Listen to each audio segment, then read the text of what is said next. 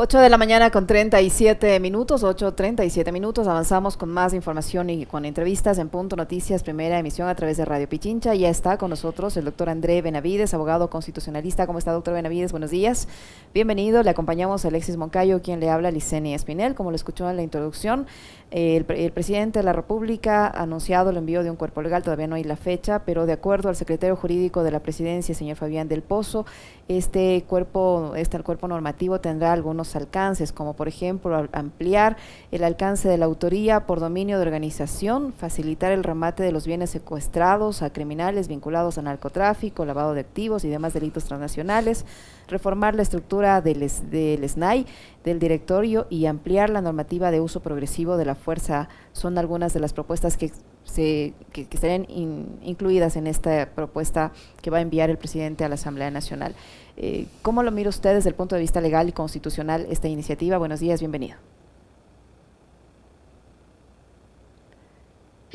Buenos días, estimada Licenia, estimado Alexis, un cordial saludo para ustedes y por supuesto para toda la ciudadanía que nos escucha a través de Radio Pichincha.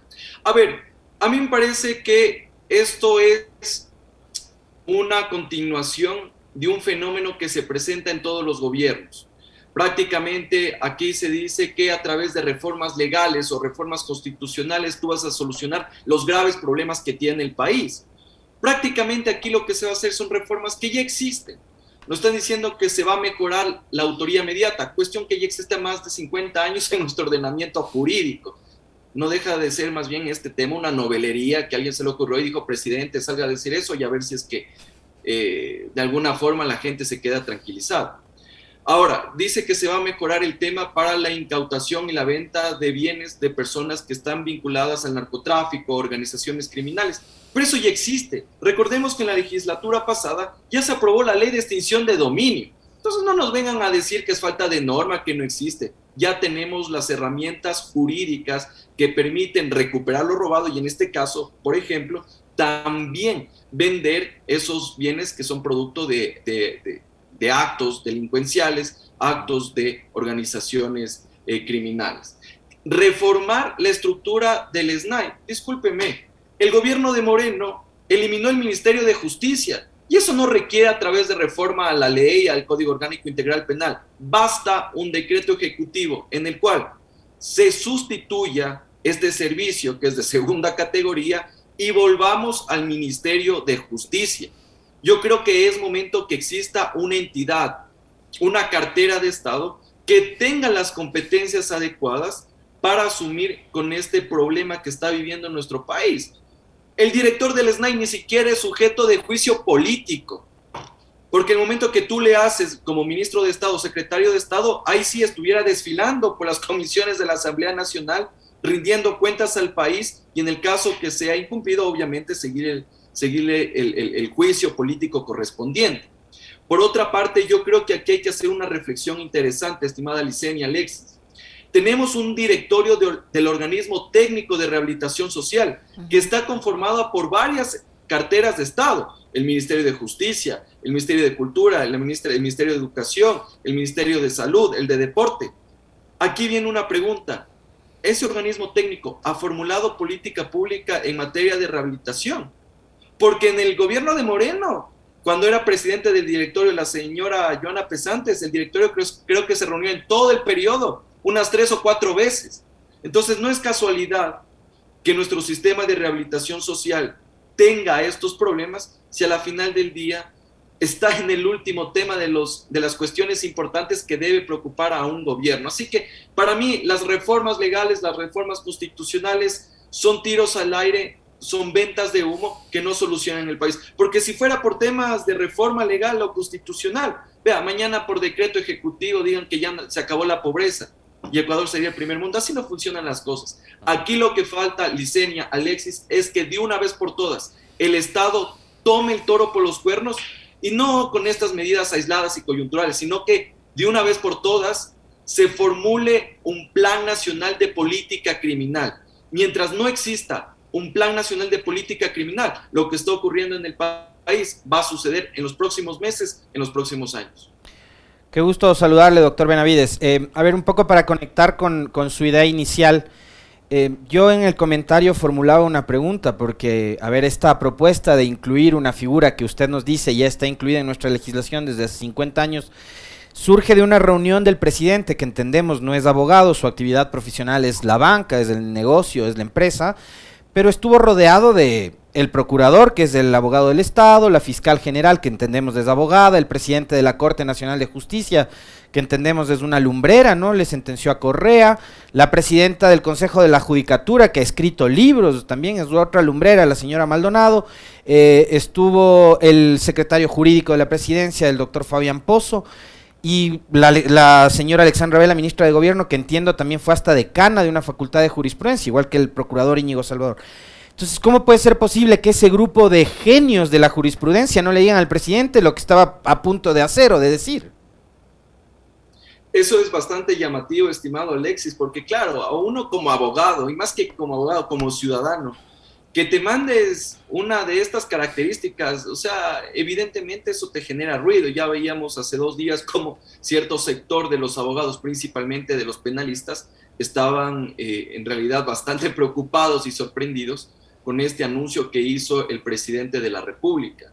Aquí yo creo que la reunión, este supuesto acuerdo nacional para superar este tema de la rehabilitación social, fue más de carácter político que técnico, porque tú los problemas del país no los soluciones en una mesa ampliada donde estén todos los funcionarios de Estado. Eso tú lo haces con personas que manejen, que dominen el tema penitenciario de manera adecuada, técnica, fundamentada, porque si no te ocurren este tipo de cuestiones y obviamente te va a salir la ciudadanía a cuestionar en ese, en ese orden de cosas, yo creo, Alexis, que es necesario que ya se trabaje en una hoja de ruta, pero con personal técnico que maneje.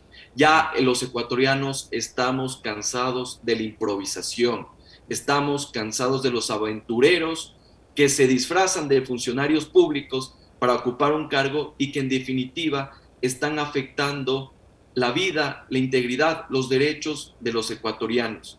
Es momento que estén los mejores y las mejores ecuatorianas en esos puestos, que en realidad con material técnico puedan dar solución. Porque si vamos con el tema del discurso político, obviamente ahí no vamos a tener buenos resultados.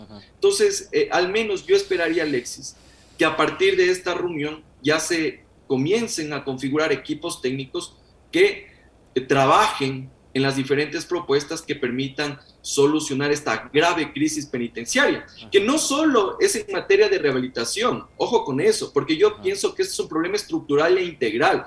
Aquí hay que, atragar, hay que atacar tres ejes. Primer eje, de prevención. Tú tienes que dotar de armamento, de implementos y por supuesto con el respaldo jurídico a la Policía Nacional para que haga su trabajo para que esos delincuentes que sí cometen delitos sean aprendidos y puestos a orden de la, de la, de, la justicia, por un lado. En materia de, la administración de justicia, de la función judicial, yo creo que hay que hacer un llamado de atención a jueces y fiscales para que no abusen de la prisión preventiva. Que el que ha cometido un delito y se le ha sancionado, que no quede impune. Pero a la persona que es inocente, que eventualmente por tener algún tipo de desafecto, con algún funcionario, tampoco se lo persigue. Porque veíamos incluso en las cárceles que mucha gente inocente fue asesinada. Gente que ni siquiera tenía una, en realidad era gente que estaba con prisión preventiva, no tenía sentencia condenatoria. A tal punto inclusive, estimado Alexis Licenia, que había un ciudadano con boleta de escarcelación en la mano que no le dejaron salir. Eso no puede ocurrir en un Estado de Derecho. Entonces, en materia de la función judicial... por, esos, por esos casos, doctor Benavides, al Estado le van a llover las demandas internacionales, ¿no? Y tendremos que pagar todos los ecuatorianos en un futuro mediano. Totalmente de acuerdo. Aquí existe responsabilidad extracontractual del Estado porque el Estado es garante de los derechos de las personas privadas de libertad. Personas que, si bien es cierto, están eh, privadas en su derecho de tránsito, en su libertad, no han perdido su calidad de humanos, no han perdido su dignidad humana. Y yo decía, eh, complementando con el tema de la función judicial, Alexis, yo decía, primero, evitar el tema de la prisión preventiva. Segundo, que los jueces no engaveten las solicitudes para que las personas privadas de libertad puedan ser beneficiarias de los regímenes semiabierto o abierto. Eso lo dice el COI. Entonces tú no tienes, puedes tener a una persona privada de su libertad cuando eventualmente ya cumplió el 60% de la pena, ha tenido buena conducta, no ha tenido otro, otro delito, no es reincidente, obviamente puedes eh, ya, ya darle un régimen semiabierto o inclusive un régimen abierto si ha cumplido el 80% de la pena. Y en el tema, y el tercer eje que yo eh, quiero comentar, Alexis Licenia, tiene que ver con el tema de rehabilitación social. Porque aquí las cárceles de nuestro país son bodegas humanas y muchos se dicen que son universidades para la especialización del crimen. Entonces yo creo que aquí lo que se debe de hacer es fortalecer el sistema de rehabilitación social para que en efecto las personas que lastimosamente han cometido un delito, han sido condenadas, ya sentenciadas, se rehabiliten y puedan reinsertarse en la sociedad. Porque ¿qué es lo que ocurre actualmente? Salen de las cárceles, cárceles y a la vuelta de la esquina nuevamente están delinquiendo y al día siguiente ya están de nueva, nuevamente en los centros de rehabilitación del país. Eso no debe ocurrir. Entonces yo creo que esos son los tres ejes fundamentales que se deben tomar eh, en esta gran política criminal y que de alguna forma permitan solucionar esta crisis carcelaria que estamos viviendo. Doctor Benavides, en, eh, cuando el presidente de la República anunció estas medidas, dijo que va a declarar las veces que sean necesarias estados de emergencia. El actual está por concluir en las próximas horas y hemos visto que tampoco, al igual que en ocasiones anteriores, no ha dado resultado. Tal es así que esta masacre ocurre en medio de un estado de excepción el presidente puede, las veces que sean necesarias, declarar el estado de excepción por un lado y por otro, eh, hasta qué punto pueden intervenir eh, las Fuerzas Armadas en el control de esta crisis carcelaria. Hemos visto cómo han desfilado eh, camiones llenos de uniformados, medida que tampoco es nueva, porque ya cuando llamaron la atención el gobierno de Estados Unidos sobre la peligrosidad que había en la ciudad de Guayaquil, ocurrió algo parecido, ¿no? Militares en, en camiones y en tanquetas recorriendo la ciudad y ahora se ha hecho lo mismo con las Fuerzas Armadas, pero en la penitenciaría del litoral. ¿Hasta qué punto está permitida la participación? De las Fuerzas Armadas legalmente. Eh, ¿Qué pasa si ahora ocurre un, nuevo incidente trágico como el que hemos visto en las últimas horas y las Fuerzas Armadas, eh, por pedido del presidente, se ven obligadas a actuar para eh, resolver el, incidente? ¿Qué les pasa legalmente a ellos? ¿Hasta qué punto pueden actuar? Y el tema del estado de excepción. Me parece muy interesante su pregunta, Licenia, y eso nos permite desvirtuar ciertas mentiras. Porque aquí se ha dicho que la responsabilidad de la crisis carcelaria es culpa de la Corte Constitucional, que los nueve magistrados tienen que asumir la responsabilidad porque eh, expidieron un dictamen en el cual estableció cuál es el alcance que tienen la Policía Nacional y las Fuerzas Armadas en este estado de excepción. Y la Corte Constitucional dijo lo siguiente. En el caso de la Policía Nacional pueden ingresar a los diferentes centros de rehabilitación social y respecto de las Fuerzas Armadas puede estar al perímetro. Primer tema. Ahora, en el mismo dictamen la Corte Constitucional dice algo interesante. Si es que se presentan situaciones excepcionales de tal gravedad e inminencia, usted puede hacerlo de manera muy excepcional el uso de las Fuerzas Armadas para que ingresen a los centros de rehabilitación social del país. Ojo con eso, no es que la Corte Constitucional le ató de pies y manos al presidente de la República, al gobierno, a la Policía Nacional y a las Fuerzas Armadas para que no hagan su trabajo. La Corte Constitucional sí lo permite. Ahora, hemos visto que en las últimas horas, en el último día, ya el presidente de la República ha dispuesto la movilización de las Fuerzas Armadas y obviamente han entrado a los pabellones. Si bien es cierto la Corte no ha proscrito esa posibilidad, al menos hay que guardar las formas. ¿Y por qué digo esto? En el estado de excepción tú sí puedes movilizar las Fuerzas Armadas pero en el dictamen la Corte te dijo que no, que está limitado. En ese contexto, lo que debía ocurrir es que el presidente de la República dicte un decreto ejecutivo complementario justificando la necesidad de las Fuerzas Armadas y tranquilamente podían entrar a los diferentes pabellones. Y esto se lo puede hacer, pero es a través de decreto ejecutivo, no es con el telefonazo ni con un WhatsApp, ni con una simple orden. No, porque aquí tenemos Estado de Derecho. Y la movilización de las Fuerzas Armadas son parte de las medidas que se pueden tomar en un estado de excepción. Numeral, numeral 6 del artículo 165 de la Constitución, si no me equivoco. Así es, Alexis. Son las medidas que puede tomar el presidente de la República. Si bien es cierto, la Corte limitó, pero si tú fundamentas, justificas, vía decreto podías hacer. Ahora muchos dirán, bueno, pero estamos viendo que están matando a la gente a las cárceles. ¿Cómo se te ocurre decir que vas a redactar el decreto hasta que redactes el decreto ejecutivo? Ya hubo la matanza. Pero aquí yo también creo que hay que tomar en cuenta algunas cuestiones.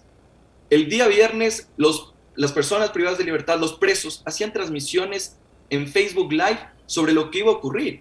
Hacían transmisiones incluso hasta en TikTok, pero no se hizo nada. Entonces, si ya te estaban advirtiendo, tienes que ponerte pilas y ya disponer al secretario jurídico de la presidencia que redacte un decreto que justifica, poner a trabajar al equipo que tienen en la Secretaría Jurídica de la Presidencia y rápido hacer un decreto. ¿Cuánto demoraría la redacción de un decreto? Pues. Claro. ¿Cuánto demoraría la, la, redacción de un decreto, doctor Benavides? Porque la intervención se demoró siete horas. Siete. Imagínese, imagínese. En esos casos, obviamente incluso en el, cuando hay una situación de guerra, tú tienes que hacer eso rápido, decir, ¿sabes qué? Justificamos tres, cuatro páginas y vamos. Tampoco es que te vas a matar un tratado de derecho constitucional, sino que obviamente justificar de manera adecuada y decir, ¿saben qué? Va a pasar esto, movilicemos las Fuerzas Armadas. Punto. Es lo que debía ser. Y en ese contexto, si el presidente de la República, como ya he dicho, que quiere tener permanentemente las Fuerzas Armadas ahí, yo esperaría que al menos notifique el decreto ejecutivo que permita esta cuestión, porque si no está haciendo vía decreto ejecutivo, eso puede generar algunas repercusiones en la Corte Constitucional. Y con respecto a los estados de excepción, que dice que va a declararlos las veces que sean necesarias.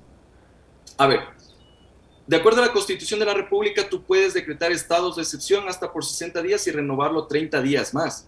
Y la Corte Constitucional, esta Corte Constitucional ha dejado bastante claro que tú no puedes dictar estados de excepción de manera simultánea. Es decir, acabamos un estado de excepción, vamos al siguiente y de manera indefinida. La Corte Constitucional ha dicho que no. El único caso en el cual ha hecho una excepción fue en el tema del COVID-19, porque es un tema permanente y es un tema que incluso queda insuficiente el ordenamiento jurídico constitucional. Entonces, claro, aquí sí hubo una prolongación de los decretos de estado de excepción y no solo eso, sino que la Corte Constitucional dijo, bueno, usted no puede decretar estados de excepción de manera general, sino algo focalizado. Y cuando fue en el gobierno de Moreno, recordemos que los últimos estados de excepción fueron focalizados. Entiendo que el estado de excepción ya se acabe en esta semana o la siguiente. Eventualmente el Ejecutivo va a hacer una prórroga de 30 días. Pero después de eso, ¿qué ocurre? Por eso es lo que yo digo que hay que tomar el toro por los cuernos y tomar las medidas necesarias mientras existe el estado de excepción. Claro, aquí también se ha dicho que se va a declarar la emergencia carcelaria. Lo único que te permite la declaratoria de emergencia es la movilización de recursos.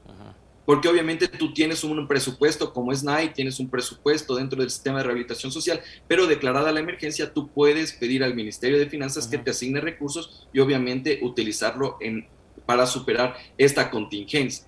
Entonces esperemos que el Ejecutivo tome las, las medidas del caso, haga los deberes de manera adecuada y yo creo que el primero de estos es principalmente darle institucionalidad al sistema de rehabilitación social. Yo creo que hay que, que, pensar en un ministerio o en una secretaría de derechos humanos que esté a, cargo de este tema y no a través de una instancia de segundo nivel.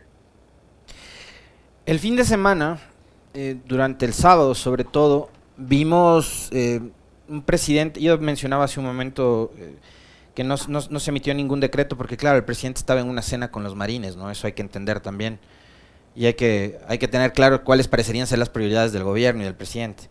Em, pero el día sábado daba la impresión, doctor Benavides, que el presidente tampoco era del todo consciente de lo que estaba pasando, ¿no? Porque hace, a ver, publica una serie de tweets en donde empieza a generar un encuadre, un framing, para lanzarle la pelota y la responsabilidad a la Corte Constitucional. Y desde ahí en adelante, periodistas y algunos también eh, bastante prolijos constitucionalistas alineados con el gobierno y el presidente han empezado a mm, disparar contra la Corte Constitucional, eh, tratando de que eh, este organismo técnico, jurídico, asuma un rol más político también. Entonces, eh, ¿Cuál es su visión de lo que pasó entre sábado y domingo, donde hubo, insisto, ¿no? una serie de pronunciamientos, sobre todo a través de redes sociales? Primero que daban cuenta de que no había lo que usted señala, y yo coincido plenamente, se necesita una política clara de materia de seguridad, más no esta serie de anuncios y de shows que lo único que alimentan es a la conversación en redes. Pero, eh, ¿cuál es su reflexión con respecto a lo que pasó eh, entre sábado y domingo? ¿no? Este cruce de tweets entre presidente, Corte Constitucional, la Fiscalía también hizo lo suyo, etcétera. A ver, a mí me parece lamentable y reprochable que el presidente de la República y el gobierno haya responsabilizado de esta crisis a la Corte Constitucional. Yo creo que es el momento de dejar de lavarse las manos y asumir la responsabilidad. Ya en el gobierno de Moreno estaban acostumbrados a eso, de responsabilidad a la Asamblea Nacional, a otras instituciones. Ahora buscaron un chivo expiatorio que era la Corte Constitucional. Pero este no es un tema aislado y hay que analizarlo de manera adecuada, porque estamos ahorita a puertas de la renovación parcial de la Corte Constitucional. Entonces, claro, tú ahí en cierta forma, eh, y es alguna cuestión que yo ya estoy viendo, es que tener mucho cuidado con esa renovación de la Corte Constitucional, porque no vaya a ser que a través de las delegaciones que se hicieron o designaciones que se hicieron por parte de las funciones del Estado, se quiera convertir a este órgano técnico en una instancia política, en la que responda a los intereses políticos de turno. Porque la Corte Constitucional, si bien es cierto, nos puede gustar o no sus fallos, hay que respetarlos. Yo he sido muy crítico de la Corte Constitucional. Por ejemplo, yo estuve en desacuerdo con la declaratoria de inconstitucionalidad de la ley de apoyo humanitario. Pero en cambio yo estoy de acuerdo con algunas decisiones. Pero tenemos que respetar la institucionalidad. Pero decir que la Corte Constitucional es la responsable de la crisis carcelaria, eso me parece atado de los cabellos. Por otro lado, se decía que la Corte Constitucional no permite hacer el uso de armamento letal. Falso. Según el artículo 30.1 del Código Orgánico Integral Penal y el Código de Entidades de Seguridad Ciudadana, los policías tienen la obligación y el deber, como misión constitucional, el de garantizar la vida de los ciudadanos y la integridad, tanto afuera como dentro de las cárceles del país, siempre y cuando sea en, en complemento o en, en observancia del uso progresivo de la fuerza, porque inclusive el uso progresivo de la fuerza te permite hacer el uso de armamento letal. Entonces no se vengan a decir que aquí los policías van a entrar solo con toletes. Sí pueden hacerlo con armamento y no están desde ningún punto, punto de vista limitados, restringidos de ejercer sus atribuciones de carácter constitucional y legal. Y lo propio las Fuerzas Armadas. En estado de excepción sí pueden hacerlo. Sí pueden hacerlo. Obviamente si tú lo justificas bien y das una disposición en la cual evidentemente también pueden contener esta, esta situación. Así que eso de decir que la Corte Constitucional, que declaró por ahí inconstitucional un reglamento del uso progresivo de la fuerza de las Fuerzas Armadas, eso me parecen argumentos atados de los cabellos y más bien patadas de ahogado que lo único que intentan es tratar de confundir a la ciudadanía y no generar esa conciencia ciudadana de ver finalmente quiénes son los responsables de esta grave crisis carcelaria. Muchísimas gracias, doctor Benavides, siempre usted por ilustrarnos a nosotros, a quienes nos siguen a través de nuestras redes sociales y a nuestra audiencia sobre temas legales y constitucionales. El doctor André Benavides, abogado constitucionalista, que ha estado con nosotros. Muy amable, muchas gracias. Gracias, doctor. Muchas gracias.